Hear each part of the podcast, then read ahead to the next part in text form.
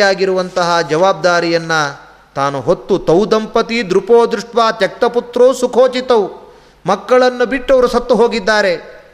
ಆ ದಂಪತಿಗಳ ಎಲ್ಲ ತರಹದ ಈ ರೀತಿಯಾಗಿರುವ ಎಂಬತ್ತು ಸಾವಿರ ವರ್ಷದಲ್ಲಿ ನನಗೆ ಇಂತಹ ಕಷ್ಟ ಎಂದೂ ಬಂದಿಲ್ಲ ಅಂತ ಚಿಂತನೆ ಮಾಡ್ತಾನೆ.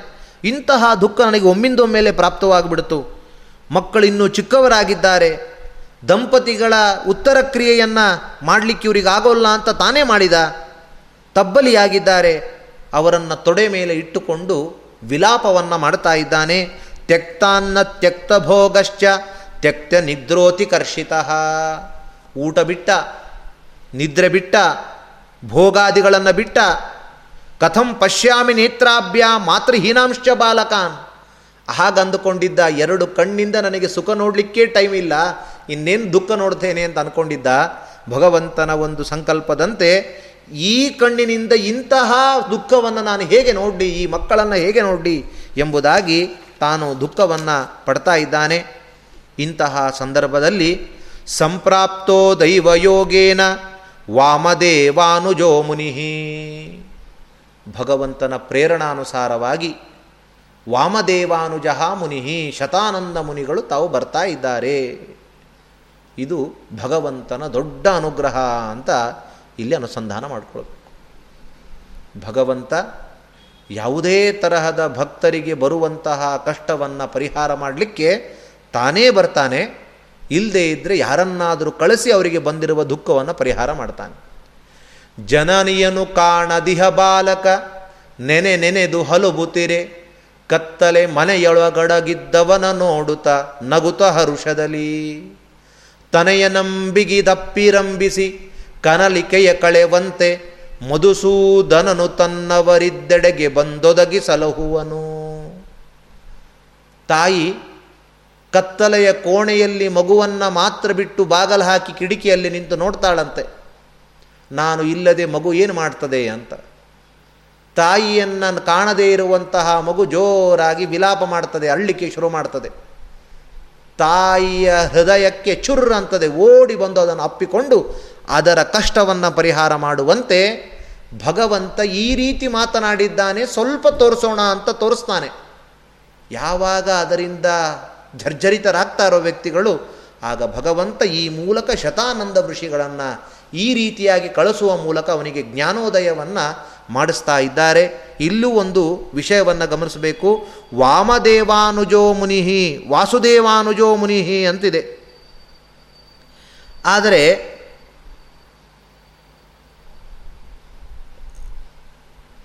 ಶತಾನಂದ ಋಷಿಗಳು ಗೌತಮ ಮತ್ತು ಅಹಲ್ಯೆಯರ ಪುತ್ರರು. ಯಾಕೆಂದರೆ ಮುಂದಿನ ಶ್ಲೋಕದಲ್ಲಿ ಹೇಳುವಾಗ, ತತ ಕಾಲೋಚಿತಂ ವಾಕ್ಯಂ ಕಥಯಾಮಾಸ ಗೌತಮಂ ಅಂತಿದೆ.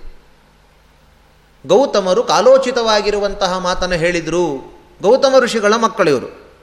ಇಲ್ಲಿ ಆಗುವಾಗ ವಾಮದೇವಾತ್ಮಜಃ ಎಂಬುದಾಗಿ ಕೇಳ್ತಾ ಇದ್ದಾರಲ್ಲ ಅಂತ ಹೇಳಿದರೆ ಅದಕ್ಕೆ ವ್ಯಾಖ್ಯಾನಕಾರರು ತಿಳಿಸ್ತಾರೆ, ಶತಾನಂದರು ಗೌತಮ ಋಷಿಗಳ ಮಕ್ಕಳೇ. ಆದರೆ ಗೌತಮರು ಎಂಬುದಾಗಿ ಅವರಿಗೆ ಗೋತ್ರ ಸಂಬಂಧಪಟ್ಟಿರುವಂತಹ ಹೆಸರಂಥದ್ದು ಆದರೆ ಅವರ ಹೆಸರು ವಾಸ್ತವಿಕವಾಗಿ ವಾಸುದೇವ. ಇದು ಇಟ್ಟಿರುವಂತಹ ಹೆಸರದು. ಹಾಗಾಗಿ ಅವರ ಮಗನಾದ್ದರಿಂದ ಇವರು ವಾಸುದೇವಾತ್ಮಜನಾಗಿದ್ದಾರೆ. ಹಾಗಾಗಿ ಯಾವ ವಿರೋಧವೂ ಇಲ್ಲ ಅಂತ ಪರಿಹಾರ ಮಾಡಿದ್ದಾರೆ. ಅಂತಹ ಶತಾನಂದ ಋಷಿಗಳು ಬಂದು ಕೇಳ್ತಾ ಇದ್ದಾರೆ, ಏನು ಇಷ್ಟೆಲ್ಲ ಜರ್ಜರಿತನಾಗಿದ್ದಿ, ಮುಖ ಎಲ್ಲ ಬಾಡಿ ಹೋಗಿದೆ, ಏನಾಗಿದೆ ನಿನಗೆ? ಅಂತ ಕೇಳಿದಾಗ ಹೇಳ್ತಾನೆ, ನನ್ನ ದುಃಖ ಬಗ್ಗೆ ಬಗ್ಗೆ ಎಷ್ಟು ಹೇಳ್ಕೊಳ್ಳಿ ನಿಮ್ಮಲ್ಲಿ ಅಂತ ಕೇಳ್ತಾನೆ. ಮೂರು ರೀತಿಯ ಕಷ್ಟಗಳನ್ನು ತಾನು ಹೇಳ್ಕೊಳ್ತಾನೆ. ಒಂದು ಬಹವಶತ್ರವಸ್ಸಂತಿ ರಾವಣೇಂದ್ರಾಜಿತಾದಯ, ಕನ್ಯಾನಾಂಚ ವರಾಭಾವ ಹತಬಂಧೋರ್ ಮಹಾಮುನೆ, ನಾನು ನಾನು, ನನಗೆ ವಯಸ್ಸಾಗಿ ಹೋಗಿದೆ. ಕನ್ಯೆಯರು ಇನ್ನೂ ಕೂಡ ಚಿಕ್ಕ ಚಿಕ್ಕ ಪ್ರಾಯದಲ್ಲಿದ್ದಾರೆ, ಇನ್ನೂ ಅವರು ಹೊರಗ ಅನ್ವೇಷಣೆ ಮಾಡಬೇಕಾಗಿದೆ. ಆದರೆ ಮೇಲಿಂದ ಮೇಲೆ ಆಕ್ರಮಣ ಮಾಡಲಿಕ್ಕೆ ರಾವಣ ಇಂದ್ರಜಿತು ಮೊದಲಾಗಿರುವಂಥ ರಾಕ್ಷಸರು ಸಿದ್ಧರಿದ್ದಾರೆ. ಯಾವಾಗ ಬರ್ತಾರೋ ಗೊತ್ತಿಲ್ಲ. ದಿವಾನಕ್ತಂ ಸಮಾಯಾತಿ. ಬೆಳಿಗ್ಗೆ ಬರ್ತಾರೋ, ರಾತ್ರಿ ಬರ್ತಾರೋ, ಯಾವ ಬರ್ತಾರೆ ಗೊತ್ತಿಲ್ಲ. ಹಾಗಾಗಿ ಇದು ಒಂದು ಕಷ್ಟ ಆಗಿದೆ. ಇನ್ನು ಎರಡನೇದ್ದು ಸೀತಾಯಾಶ್ಚಾತಿರೂಪಾಯ ಸ್ವರೂಪ ಪುರುಷೋ ಯಥಾ. ಅತ್ಯಂತ ರೂಪ ಲಾವಣ್ಯ ತಾರುಣ್ಯ ವರೆಣ್ಯಾದಿಗಳಿಂದಾಗಿ ಜುಂಬಿತಳಾಗಿರುವಂತಹ ಸೀತಾದೇವಿಗೆ ಅಷ್ಟೇ ಯೋಗ್ಯವಾಗಿರುವಂತಹ ವರನ್ನು ಹುಡುಕುವಂತಹ ಜವಾಬ್ದಾರಿ ಇದೆ. ನಿಜವಾಗ್ಲೂ ಹೌದು. ಭಾರ್ಯ ಗುಣವತಿ ಶತ್ರು ಅಂತ ಒಂದು ಕಾದಂಬರಿ ಇದೆ. ಅತ್ಯಂತ ಗುಣವಂತ ರೂಪವಂತ ಭಾರ್ಯ ರೂಪವತಿ ಶತ್ರು ಅತ್ಯಂತ ರೂಪವಂತಳಾಗಿಬಿಟ್ರೆ ಸ್ತ್ರೀಯರು ಬಹಳ ಕಷ್ಟ. ಯಾರ ಎಲ್ಲಿ ಏನಾಗುತ್ತೋ, ಯಾರು ಅಪಹರಣ ಮಾಡ್ತಾರೋ, ಇವರೇ ಎಲ್ಲಿ ಓಡೋಗ್ತಾರೋ, ಏನೋ ಎಂಬುದೇ ವಿಪರೀತ ಕಿರಿಕಿರಿ ಆಗಲಿಕ್ಕೆ ಶುರುವಾಗ್ತದೆ. ಹಾಗೆ ಇಂತಹ ಮಗಳಿಗೆ ಯೋಗ್ಯನಾಗಿರುವಂತಹ ಒಬ್ಬ ವರನ್ನು ಹುಡುಕಬೇಕಾಗಿದೆ. ಏನು ಅದೊಂದು ಕಷ್ಟ ಆಗಿದೆ. ಇನ್ನು ಈ ಮೂರನೇದ್ದು, ದೀರ್ಘಾಯುಷ್ಯಶ್ಚ ಮೇ ಪುತ್ರಾಹ. ನನ್ನ ಮಕ್ಕಳೆಲ್ಲರೂ ಕೂಡ ದೀರ್ಘಾಯುಷ್ಮಂತರಾಗಬೇಕು. ಎಲ್ಲ ಕನ್ಯೆಯರು, ಎಲ್ಲ ನನ್ನ ಮಕ್ಕಳು, ಹೆಣ್ಣು ಮಕ್ಕಳಿಗೂ ಕೂಡ ಒಳ್ಳೊಳ್ಳೆಯ ಗಂಡಂದರು ಸಿಗಬೇಕು. ಆ ಗಂಡಂದ್ರು ಸಿಗುವುದರಲ್ಲೂ ಕೆಲವು ರೂಲ್ಸ್ ಇದೆ ಅಂತಾನೆ ಜನಕ ಮಹಾರಾಜ. ಏನು ಅದು ಅಂದರೆ ಒಂದೇ ದೇಶಾಧಿಪತಿ, ದೇಶಾಧಿಪತಿಯ ಸೊಸೆಯರಾಗಬೇಕು ಇವರು. ಒಬ್ಬನೇ ಒಬ್ಬ ರಾಜನ ಸೊಸೆಯರಾಗಬೇಕು. ಜಾಮಾತರಶ್ಚ ಚತ್ವಾರ ಏಕರಾಜ ಸುತಾಸ್ತಥ ಅಳಿಯಂದ್ರು ಅದೇ ಒಂದೇ ಒಂದು ರಾಜ್ಯದ ಅಳಿಯಂದ್ರಾಗಿರಬೇಕು. ವ್ಯಾಖ್ಯಾನಕಾರರು ತಿಳಿಸ್ತಾರೆ ಒಂದು ಒಬ್ಬನೇ ರಾಜನ ಮಕ್ಕಳಾಗಿರಬೇಕು ಅಂತ ಹೇಳಿದರೆ, ಒಬ್ಬ ರಾಜನಿಗೆ, ಒಬ್ಬೇ ಒಬ್ಬ ರಾಜನಿಗೆ ನಾಲ್ಕೂ ಜನ ಹೋಗಿ ಮದುವೆ ಮಾಡಿ ಕೊಟ್ಟುಬಿಡೋದಲ್ಲ ಈಗ ಎರಡು ರೀತಿಯ ಚಿಂತನೆ ಮಾಡಲಿಕ್ಕೆ ಬರ್ತದೆ. ಒಬ್ಬ ರಾಜನ ಮಕ್ಕಳಾಗಿರಬೇಕು, ಒಬ್ಬನೇ ಒಬ್ಬನ ರಾಜನ ಮಕ್ಕಳಾಗಿರಬೇಕು, ಅಂಥವರ ಮನೆ ಸೇರಬೇಕು, ನನ್ನ ಮಕ್ಕಳು ಅಂತ ಜನಕ ಹೇಳ್ತಾ ಇದ್ದಾನೆ. ಇದು ಎರಡು ರೀತಿ ಸಾಧ್ಯ ಇದೆ. ಒಬ್ಬ ರಾಜ ಇದ್ದಾನೆ ಏಕಛತ್ರಾಧಿಪತ್ಯವನ್ನು ಹೊಂದಿರುವ ಒಬ್ಬ ರಾಜ ಇದ್ದಾನೆ. ಅವನಿಗೆ ಒಬ್ಬಳು, ಒಬ್ಬ ರಾಜ, ಮಗ ಇದ್ದಾನೆ, ರಾಜಕುಮಾರ. ಅವನಿಗೇನೆ ನಾಲ್ಕು ಜನರನ್ನು ಕೊಟ್ಟರೂ ಕೂಡ ಒಂದೇ ಮನೆತನಕ್ಕೆ ನಾಲ್ಕು ಜನರು ಕೂಡ ಸೊಸೆ ಆದರು. ಅವರೇ ಇವನಿಗೆ ಅಳಿಯಂದ್ರೆ ಆಗ್ತಾರೆ ಹೀಗೂ ಆಗ್ಲಿಕ್ಕೆ ಬರ್ತದೆ. ಆದರೆ ಹಾಗೆ ಒಂದೇ ಒಬ್ಬ ಒಂದು ಒಬ್ಬ ರಾಜ ಇದ್ದಾನೆ. ಅವನಿಗೆ ನಾಲ್ಕು ಜನ ಗಂಡು ಮಕ್ಕಳಿದ್ದಾರೆ. ಅವರ ಪ್ರತಿಯೊಬ್ಬರೊಬ್ಬರಿಗೂ ಕೂಡ ನಾಲ್ಕು ಜನ ನನ್ನ ಮಕ್ಕಳನ್ನು ಕೊಟ್ಟಾಗಲೂ ಕೂಡ ಆ ನಾಲ್ಕು ಜನರ ಒಬ್ಬೇ ರಾಜದ ಅಳಿಯಂದರಾಗ್ತಾರೆ. ಇವರು ಅವನಿ, ಆ ರಾಜನಿಗೆ ಸೊಸೆಯರಾಗ್ತಾರೆ ಹೀಗೂ ಹೇಳಲಿಕ್ಕೆ ಬರ್ತದೆ. ಇಲ್ಲಿ ಯಾವುದು ಅಭಿಪ್ರಾಯ ಅಂದರೆ ಒಬ್ಬ ರಾಜನಿಗೆ ನಾಲ್ಕು ಜನ ಮಕ್ಕಳಿರಬೇಕು, ಅಂಥವರ ಮನೆಗೆ ನಮ್ಮ ಮಕ್ಕಳು ಸೊಸೆಯಾಗಿ ಹೋಗಬೇಕು. ಅವಂಥವರು ನನಗೆ ಜಾಮಾತರ ಆಗಬೇಕು ಅಳಿಯಂದ್ರ ಆಗಬೇಕು ಈ ರೀತಿಯಾಗಿರುವಂತಹ ಚಿಂತನೆ ಇದೆ. ಹಾಗಾಗಿ ಇಂತಹ ಒಂದು ದೊಡ್ಡದಾಗಿರುವಂತಹ ಯೋಚನೆಯನ್ನು ನಾನು ಮಾಡಿದ್ದೇನೆ. ಆದರೆ ನೋಡಿದರೆ ಹೀಗಾಗಿ ಕೂತಿದೆ. ಏನು ಮಾಡಬೇಕು ಅಂತ ತೋರಿಸ್ತಾನೆ ಇಲ್ಲ ಅಂತ ಹೇಳ್ತಾ ಇದ್ದಾರೆ. ಇಲ್ಲಿ ಒಂದು ಗಮನಿಸಬೇಕು. ವಾಸ್ತವಿಕವಾಗಿ ಸಂಪ್ರದಾಯ ಇರೋದು ಆಶ್ವಯುಜ ವೈಶಾಖ ಮಾಸದಲ್ಲಿ ಕಲ್ಯಾಣ ಕೇಳಬೇಕು ಅಂತ ಮಾಡಿಕೊಂಡಿದ್ದಾರೆ. ಆದರೆ ಹೊರಟಿರುವಂಥದ್ದು ಹೇಗೆ ಹೊರಟಿದೆ ನೋಡಿ. ಪ್ರಪ್ರಥಮ ಬಾರಿಗೆ ಇಲ್ಲಿ ಸೂತರು, ವ್ಯಾಸರ ಬಾಯಿಯಿಂದ ಸೂತ ಪುರಾಣಿಕರು ಕೇಳಿದ್ದಾರೆ. ಆದರೆ ಇಲ್ಲಿ ಪ್ರಾರಂಭ ಆಗುವಾಗ, ಮೊಟ್ಟ ಮೊದಲ ಬಾರಿಗೆ ಭೂಲೋಕಕ್ಕೆ ಬರುವ ರೀತಿಯಲ್ಲಿ ಶತಾನಂದ ಮುನಿಗಳು ಜನಕರಾಜನಿಗೆ ವೆಂಕಟಾಚಲದ ಮಹಿಮೆಯನ್ನು ಹೇಳ್ತೇನೆ ನಿನಗೆ, ಎಲ್ಲ ಕಷ್ಟವು ಪ್ರಾರಂಭವಾಗ್ತದೆ ಅಂತ ಹೇಳಿ ಪ್ರಾರಂಭ ಮಾಡ್ತಿದ್ದಾರೆ. ಹಾಗಾದರೆ ಇದು ಕೇವಲ ಆ ಆ ಮಾಸಗಳಿಗೆ ಮಾತ್ರ ಸೀಮಿತ ಅಂತ ಅಂದುಕೊಳ್ಳದೆ ನಾವು ಏನು ಚಿಂತನೆ ಮಾಡಬೇಕು ಅಂದರೆ ಯಾವಾಗ ನಮ್ಮ ಮನಸ್ಸು ವಿಕೋಪದಲ್ಲಿರ್ತದೋ, ದುಃಖ ದುಮ್ಮಾನಗಳು ಟೆನ್ಷನ್ನು ಡಿಪ್ರೆಷನ್ಗಳಲ್ಲಿ ಇರ್ತದೋ, ಮನಸ್ಸಿಗೇನೋ ಹತ್ತು ಕಿರಿಕಿರಿ ಕಿರಿ ಅನಿಸ್ತಾ ಇರ್ತದೋ, ಆ ಸಂದರ್ಭದಲ್ಲಿ ಈ ಥರದ ವೆಂಕಟೇಶ ಕಲ್ಯಾಣ ಕೇಳುವುದು ಅದನ್ನು ದಾಸರು ಮಾಡಿರುವಂಥದ್ದನ್ನು ಹೇಳುವುದು ಇವುಗಳ ಪಾರಾಯಣ, ಈ ರೀತಿ ಮಾಡಿದರೆ ನಮ್ಮ ಮನಸ್ಸು ಕೂಡ ನೀರಳವಾಗ್ತದೆ. ನಿರಾಳವಾಗ್ತದೆ. ಯಾವ ತರಹದ ದುಃಖ ದುಮ್ಮಾನಗಳು ಟೆನ್ಷನ್ಗಳು ಕೂಡ ಇರೋದಿಲ್ಲ. ಹಾಗಾಗಿ ಯಾಕೆಂದರೆ ಬಂದಿದ್ದೇ ಹಾಗೆ ಬಂದಿದ್ದದು ದುಃಖಗಳನ್ನೆಲ್ಲ ತೋಡಿಕೊಂಡಾಗ ಸಮಾಧಾನಕ್ಕಾಗಿ ಇದನ್ನು ಹೇಳಿದ್ದಾರೆ. ಆದ್ದರಿಂದ ಮುಖ್ಯವಾಗಿ ಇರುವಂಥದ್ದೇ ಮಾನಸಿಕವಾಗಿರುವಂತಹ ಕ್ಲೇಶಗಳನ್ನು ಕಳೆದು ಸ್ವಾಸ್ಥ್ಯವನ್ನು ಕೊಡಲಿಕ್ಕಾಗಿ ಇರುವಂಥದ್ದು. ಆಗ ಶತಾನಂದರು ಹೇಳ್ತಾರೆ, ನಿನಗೆ ಬಂದಿರುವಂತಹ ಇಂಥದ, ಇಂತಹ ದೊಡ್ಡದಾದ ಶೋಕಕ್ಕೆ ಯಾವುದನ್ನು ಹೇಳಿದರೂ ಪರಿಹಾರ ಆಗೋಲ್ಲ. ಭಗವಂತನ ಕಥೆಯನ್ನೇ ನಿನಗೆ ಹೇಳಬೇಕು ಅಂತ ಹೇಳ್ತಾ ಇದ್ದಾರೆ. ಮತ್ತು ಇದು ಭಗವಂತನ, ಭಗವಂತನು ಸ್ವಪ್ನದಲ್ಲಿ ತೋರಿಸಿದ ಇದನ್ನು ಅಂತ ಯಾಕೆ ಚಿಂತನೆ ಮಾಡಬೇಕು ಅಂದರೆ ಮುಂದೆ ಕುಶಧ್ವಜರೇ ಮೊದಲಾಗಿರುವಂಥವರು ಸೀತೆಯ ವಿವಾಹ ಕಾಲದಲ್ಲಿ ಇದ್ದರು ಅಂತ ಪುರಾಣ, ಪುರಾಣಗಳು ವರ್ಣನೆ ಮಾಡಿದೆ. ಹಾಗಾಗಿ ಇದು ಸ್ವಪ್ನ ಅಂತಲೇ ನಾವು ವ್ಯಾಖ್ಯಾನಕಾರರು ಹೇಳಿದಂತೆ ತಿಳ್ಕೊಳ್ಬಹುದಾಗಿದೆ ಇಂತಹ ವೈ ವೈಕುಂಠಗಿರಿ ಮಾಹಾತ್ಮ್ಯಂ ಸಭವಿಷ್ಯಂ ಸಹೋತ್ತರಂ. ಇಂತಹ ವೈಕುಂಠಗಿರಿಯ ಮಹಾತ್ಮ್ಯವನ್ನು ಭವಿಷ್ಯೋತ್ತರ ಪುರಾಣದಲ್ಲಿರುವಂತೆ ಸಹೋತ್ತರಂ ಅಂದರೆ ಭಗವಂತನ ಪರತತ್ವವನ್ನು ಅಭಿವ್ಯಕ್ತಿಗೊಳಿಸಿರುವಂತಹ ಈ ಒಂದು ಪುರಾಣ, ಭಗವಂತನ ಪರತತ್ವವನ್ನು ತಿಳಿಸುವಂಥದ್ದು ಈ ಬೆಟ್ಟಾದಿಗಳು. ಅಂತಹ ಗಿರಿಯ ಮಹಾತ್ಮೆಯನ್ನು ಭವಿಷ್ಯೋತ್ತರ ಪುರಾಣದಲ್ಲಿರುವಂತೆ ಎಲ್ಲ ತರಹದ ಕೀರ್ತಿಯನ್ನು ಕೊಡುವಂತಹ ಸಕಲ ದುಃಖಗಳನ್ನು ಉಪಶಮಗೊಳಿಸುವಂತಹ ಈ ಪುರಾಣವನ್ನು ನಿನಗೆ ಹೇಳ್ತೇನೆ ಎಂಬುದಾಗಿ ಪುರಾಣವನ್ನು ಈ ಒಂದು ಭವಿಷ್ಯೋತ್ತರ ಪುರಾಣದಲ್ಲಿರುವ ವೆಂಕಟಾಚಲದ ಮಹಿಮೆಯನ್ನು ಹೇಳಲಿಕ್ಕೆ ಪ್ರಾರಂಭ ಮಾಡ್ತಾ ಇದ್ದಾರೆ. ಇಲ್ಲಿ ಇನ್ನೊಂದು ವಿಶೇಷ ಹೇಳ್ತಾರೆ. ಯಾವುದೇ ಒಂದು ಪುರಾಣವನ್ನು ಹೇಳುವಾಗಲೂ ಕೂಡ ಆ ಆ ಋಷಿಗಳ ದೇವತೆಗಳ ಚಿಂತನೆಯನ್ನು ಮಾಡಿ ಮುಂದಾಗಬೇಕು. ಹಾಗೆ ಇದಕ್ಕೆ ಕಲ್ಯಾಣಕಾಂಡ ಎಂಬುದಾಗಿ ಕರೀತಾರೆ. ಈ ಭವಿಷ್ಯೋತ್ತರ ಪುರಾಣ ಎಂಥದ್ದದು ಅಂದರೆ ಶ್ರೀನಿವಾಸ ದೇವರ ಕಲ್ಯಾಣವನ್ನು ಹೇಳಲಿಕ್ಕೆ ಹೊರಟಿದೆ ಆದ್ದರಿಂದ ಇದು ಕಲ್ಯಾಣಕಾಂಡ ಇದು. ಹಾಗಾಗಿ ಅಸ್ಯ ಶ್ರೀ ಶ್ರೀನಿವಾಸ ಕಲ್ಯಾಣ ಕಾಂಡಸ್ಯ. ಯಾರಿದು? ಋಷಿಗಳು ಅಂದರೆ ವೇದವ್ಯಾಸ ದೇವರೇ ಋಷಿಗಳು. ರಚನೆ ಮಾಡಿರುವಂತಹ ಮಹನೀಯರು ವೇದವ್ಯಾಸ ಋಷಿ ಮಹಾಲಕ್ಷ್ಮಿ ಆದಿ ಋಷಿ ಮೊಟ್ಟ ಅದನಂತರ ಋಷಿ ಅಂದರೆ ನಂತರ ಆದಿ ಋಷಿಯಾಗಿರುವಂಥವ್ರು ಮಹಾಲಕ್ಷ್ಮಿ. ಯಾಕೆಂದರೆ ಇಲ್ಲಿ ಬರುವಂಥದ್ದೆಲ್ಲವನ್ನು ಕೂಡ ಸಮ್ಯಕ್ಕಾಗಿ ತಿಳಿದವಳು ಅವಳೇ. ಮಹಾ ಆದಿ ಋಷಿ ಶ್ರೀನಿವಾ, ಆಮೇಲೆ ತದನಂತರ ಶತಾನಂದರು, ಎಲ್ಲ ಸೂದ ಸೂತರು, ಅವರೆಲ್ಲರೂ ಕೂಡ ಋಷಿಗಳಾಗ್ತಾರೆ. ಶ್ರೀನಿವಾಸೋ ದೇವತಾ, ಧರ್ಮಜ್ಞಾನ ವೈರಾಗ್ಯ ಸಿದ್ಧರ್ಥೆ ಪಾರಾಯಣೆ ಅಥವಾ ಶ್ರವಣೇ ವಿನಿಯೋಗ ಅಂತ ಕೇಳುವವರು, ಹೇಳುವವರು ಪ್ರಯ, ಸಂಕಲ್ಪವನ್ನು ಮಾಡಬೇಕಂತ. ನೋಡಿ ಹೇಗೆ ಹೇಳಿದ್ದಾರೆ. ಧರ್ಮ ಒಂದು ಶ್ರೀನಿವಾಸ ಕಲ್ಯಾಣವನ್ನು ಕೇಳುವುದರಿಂದ ಧರ್ಮ, ಜ್ಞಾನ, ವೈರಾಗ್ಯ ಮತ್ತು ವಿಶೇಷವಾಗಿರುವಂತಹ ಸಾತ್ವಿಕ ಸಂಪತ್ತು ಇಷ್ಟುಗಳು ಪ್ರಾಪ್ತವಾಗ್ತದೆ ಆದ್ದರಿಂದ ಇದನ್ನು ಕೇಳಬೇಕು ಅಂತ ತಿಳಿಸ್ತಾ ಇದ್ದಾರೆ. ಇಲ್ಲಿ ಒಂದು ಇನ್ನೊಂದು ವಿಷಯವನ್ನು ತಿಳಿಬೇಕು.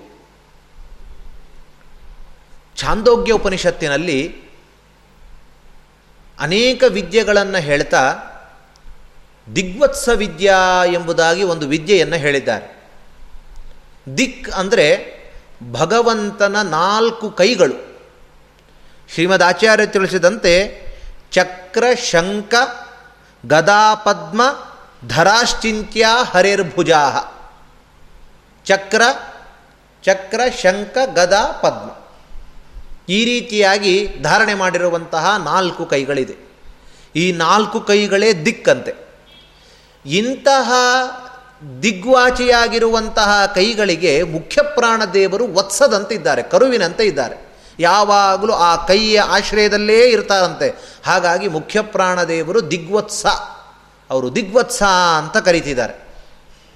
ಇಲ್ಲಿ ಧಾರಣೆ ಮಾಡಿರುವಂತಹ ಒಂದೊಂದು ಆಯುಧಗಳು ಕೂಡ ಒಂದೊಂದು ಕೊಡ್ತದಂತೆ. ಬಲಕೈಯ ಮೇಲಿನ ಕೈ ಚಕ್ರವನ್ನು ಧಾರಣೆ ಮಾಡಿದೆ. ಅದನ್ನೇನು ಕರೀತಿದ್ದಾರೆ ಅಂದರೆ ಜುಹೂಹು ಅಂತ ಕರೆದಿದ್ದಾರೆ. ಜುಹೋತಿ ಇತಿ ಜುಹೂಹು. ಚಕ್ರೇಣ, ಜುಹೋತಿ ಚಕ್ರೇಣ ಇತಿ ಜುಹೂಹು. ಹಾಗಾದರೆ ಮೇಲಿನ ಕೈಗೆ ಏನರ್ಥ? ಮೇಲಿನ ಕೈಗೆ ಏನು ಹೆಸರು ಅಂದರೆ ಜುಹು ಎಂಬುದಾಗಿ ಹೇಳಿದ್ದಾರೆ. ಇನ್ನು ಎರಡನೇ ಕೈಯಲ್ಲಿ ಧಾರಣೆ ಮಾಡಿರುವಂಥದ್ದು ಶಂಕ ಅದನ್ನು ಸಹಮಾನ ಅಂತ ಕರೀತಾರೆ. ಮಾನ ಅಂದರೆ ವೇದಗಳು, ಶಾಸ್ತ್ರಗಳು, ಅದರಿಂದ ಸಹಿತವಾಗಿದೆ ಆದ್ದರಿಂದಾಗಿ ಶಂಕ ಅದು ಎಲ್ಲದರ ಪ್ರತೀಕ ಅದು. ಮುಖ್ಯವಾಗಿ ಎಲ್ಲ ಲಕ್ಷ್ಮಿಯಿಂದ ಅಭಿಮನ್ಯಮಾನವಾಗಿರುವಂಥದ್ದು ಆದ್ದರಿಂದ ಅಂತಹ ಶಂಖ ಏನಿದೆ, ಅದು ಸಹಮಾನ ಎಂಬುದಾಗಿ ಆ ಎರಡನೆಯ ಕೈಯನ್ನು ಕರೆದಿದ್ದಾರೆ. ತದನಂತರ ಮೂರನೆಯ ಕೈಯಲ್ಲಿ ಧರಿಸಿರುವಂಥದ್ದು ಗದೆ. ಅದನ್ನು ರಾಜ್ಞಿ ಎಂಬುದಾಗಿ ಕರೆದಿದ್ದಾರೆ. ರಾಜತೆ ಅತ್ಯಂತ ಶೋಭಾಯಮಾನವಾಗಿದೆಯಂತೆ. ಯಾವುದರಿಂದ? ಗದದಿಂದ ಆ ಕೈ ಶೋಭಿತ ಅಲ್ಲ, ಭಗವಂತನು ಹಿಡಿದಿದ್ದರಿಂದ ವಾಯುದೇವತಾಕವಾಗಿರುವಂತಹ ಗದೆಗೆ ಒಂದು ಶೋಭೆ ಬಂದಿದೆ. ಹಾಗಾಗಿ ಅಂಥದ್ದು ಈ ಒಂದು ಮೂರನೆಯ ಕೈಯಾಗಿರುವಂಥದ್ದು ಅದನ್ನು ರಾಜ್ಞಿ ಶೋಭಿಸ್ತದೆದು, ರಾಜತೆ ಹಾಗಾಗಿ ರಾಜ್ಞಿ ಎಂಬುದಾಗಿ ಅದನ್ನು ಕರೆದಿದ್ದಾರೆ. ಇನ್ನು ನಾಲ್ಕನೆಯದಾಗಿರುವಂತಹ ಕೈ, ಅದು ಪದ್ಮವನ್ನು ಎಡಗೈ, ಎಡಭಾಗದ ಕೆಳಗಡೆ ಇರುವಂತಹ ಕೈ, ಅದನ್ನು ಸುಭೂತ ಅಂತ ಕರೆದಿದ್ದಾರಂತ. ಯಾಕೆ ಅಂದರೆ ಭೂತಿ ಅಂದರೆ ಲಕ್ಷ್ಮೀದೇವಿ. ಲಕ್ಷ್ಮೀದೇವಿ ಅವಳ ಹೆಚ್ಚು ವಾಸಸ್ಥಾನ ಎಲ್ಲಿ ಅಂದರೆ ಪದ್ಮದಲ್ಲಿ. ಪದ್ಮಾವತಿ ಅಂತ ಅದನ್ನೇ ಕರೀತಾರೆ. ಪದ್ಮಾಲಯೇ ಪದ್ಮ ಪದ್ಮಾಲಯೇ ಆಮೇಲೆ ಪದ್ಮ, ಪದ್ಮದಲ್ಲಿ ಇರುವಂಥವಳು, ಪದ್ಮಧಾರಿ, ಪದ್ಮನಾಭನಿಗೆ ಒಡತಿ.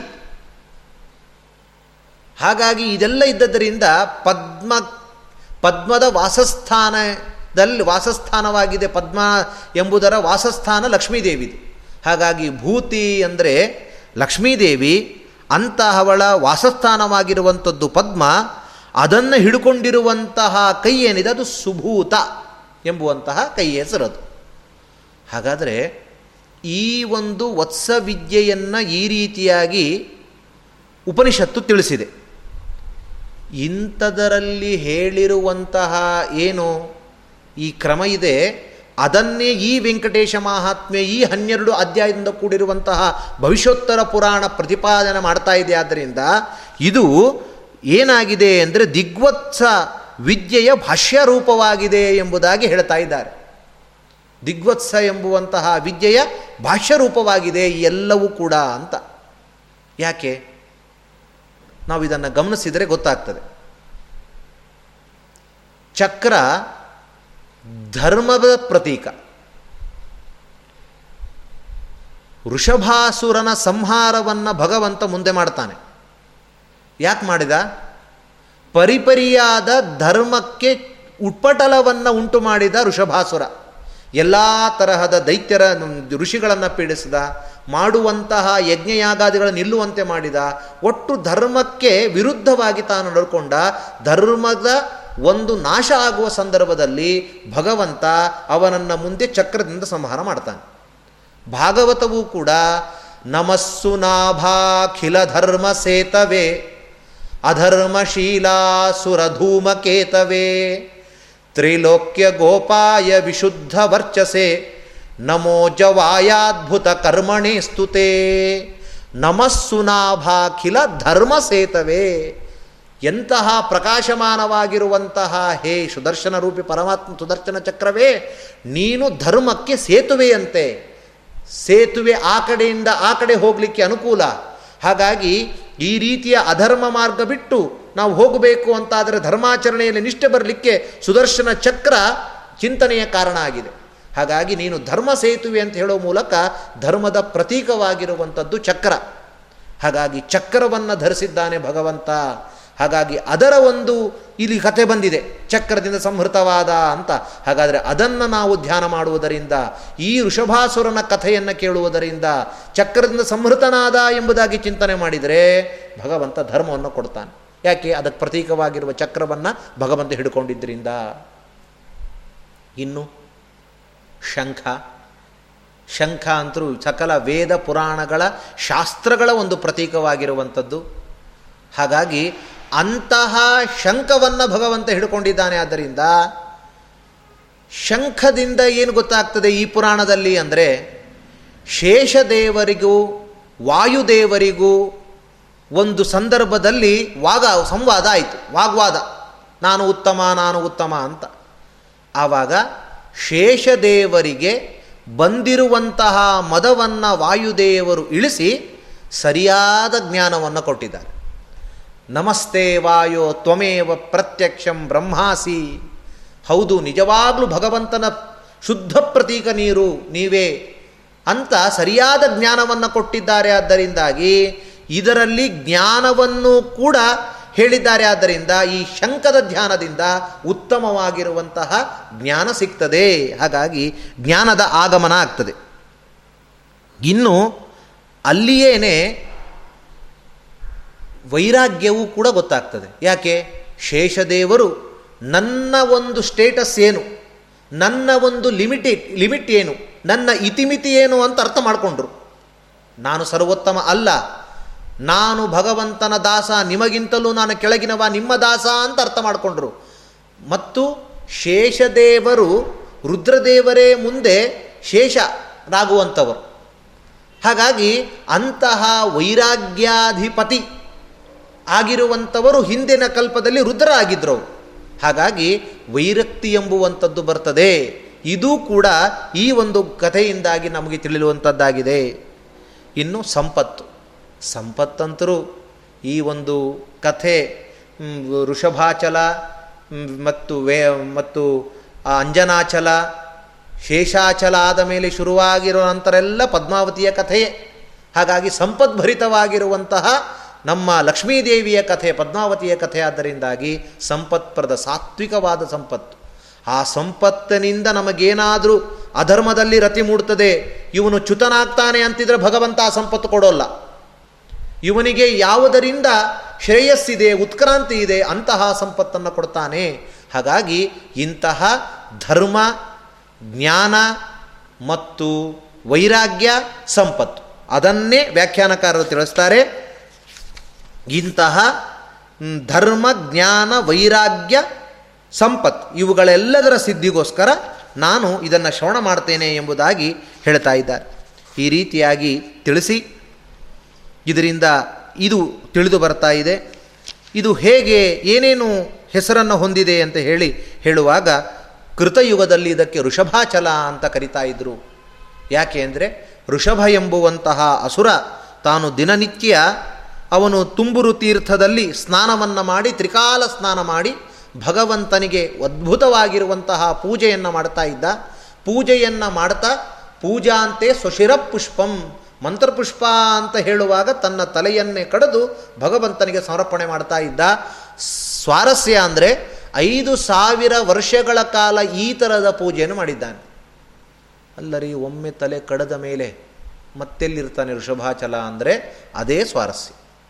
ಆ ರೀತಿ ನರಸಿಂಹದೇವರ ಶಾಲಗ್ರಾಮಕ್ಕೆ ಸಮರ್ಪಣೆ ಮಾಡಿದಾಗ ಮತ್ತೆ ನಮಸ್ಕಾರ ಮಾಡಿ ಹೇಳುವಾಗ ಮತ್ತೆ ಬಂದು ಕೊಡ್ತಾ ಇತ್ತದು ಈ ರೀತಿಯಾದ ಘೋರವಾಗಿರುವಂತಹ ಪೂಜೆಯನ್ನು ಮಾಡಿದ್ದಾನೆ. ಆದರೆ ಇವನು ಈ ಪೂಜೆಯೂ ಮಾಡ್ತಿದ್ದ, ಆದರೆ ಎಲ್ಲರಿಗೂ ಉಪಟಳವನ್ನು ಕೊಡ್ತಾ ಇದ್ದಂತೆ.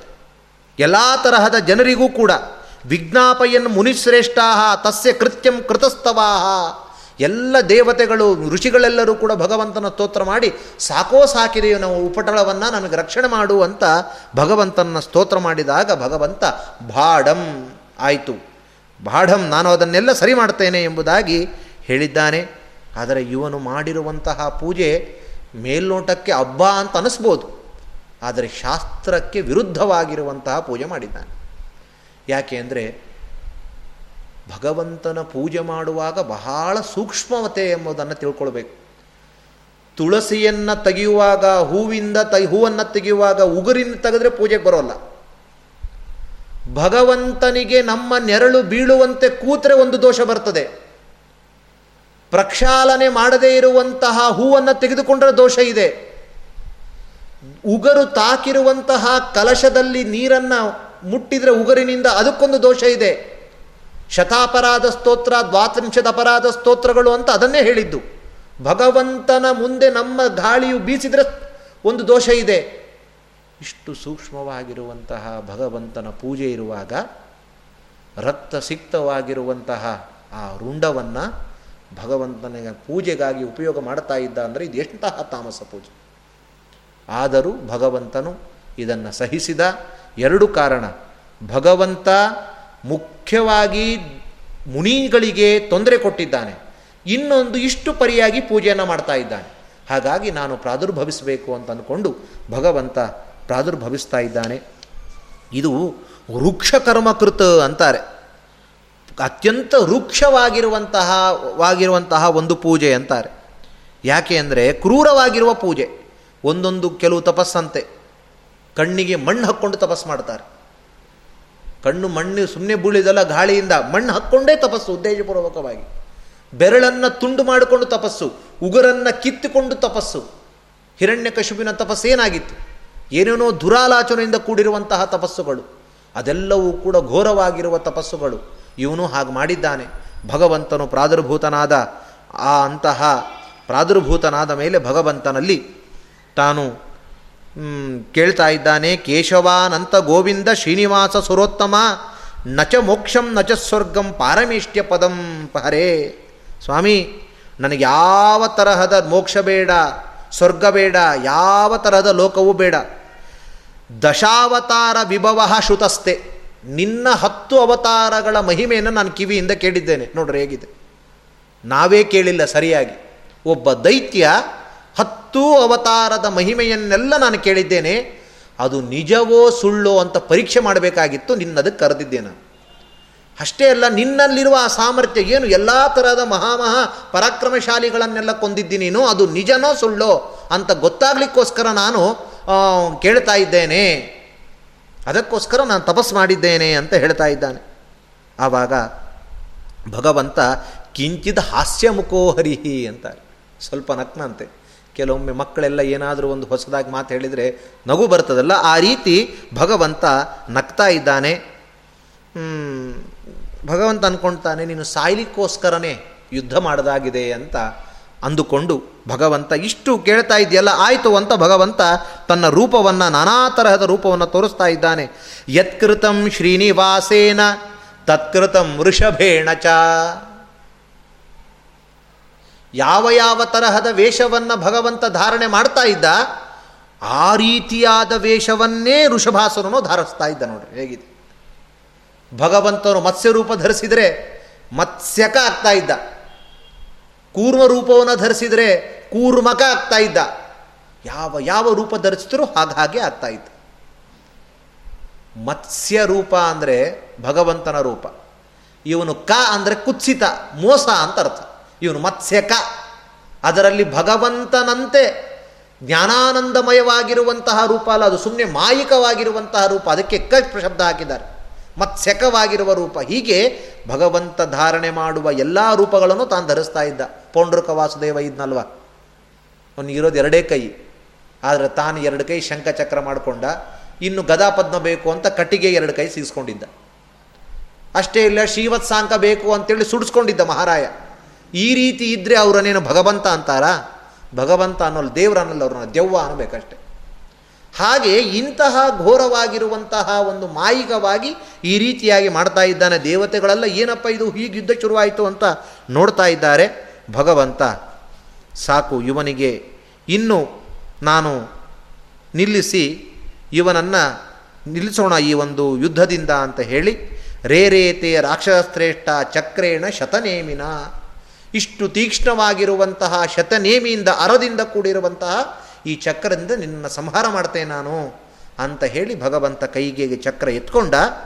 ಚಕ್ರಪಾಣೇ ನಮಸ್ತುಭ್ಯಂ ಚಕ್ರಸ್ಯ ಚರಿತಂ ಶ್ರುತಂ. ಯಚ್ಚಕ್ರೇಣ ಪ್ರತಪ್ತಸ್ತು ಮುಕ್ತಿಮೇತಿನ ಸಂಶಯ. ವೃಷಭಾಸುರ ಹೇಳ್ತಾನೆ, ಚಕ್ರಪಾಣಿಯೇ, ನಿನಗೆ ನಮಸ್ಕಾರ. ಈ ಚಕ್ರದ ಮಹಿಮೆಯನ್ನು ನಾನು ಕೇಳಿದ್ದೇನೆ, ಬಹಳ ಪವರ್ಫುಲ್ ಇದು.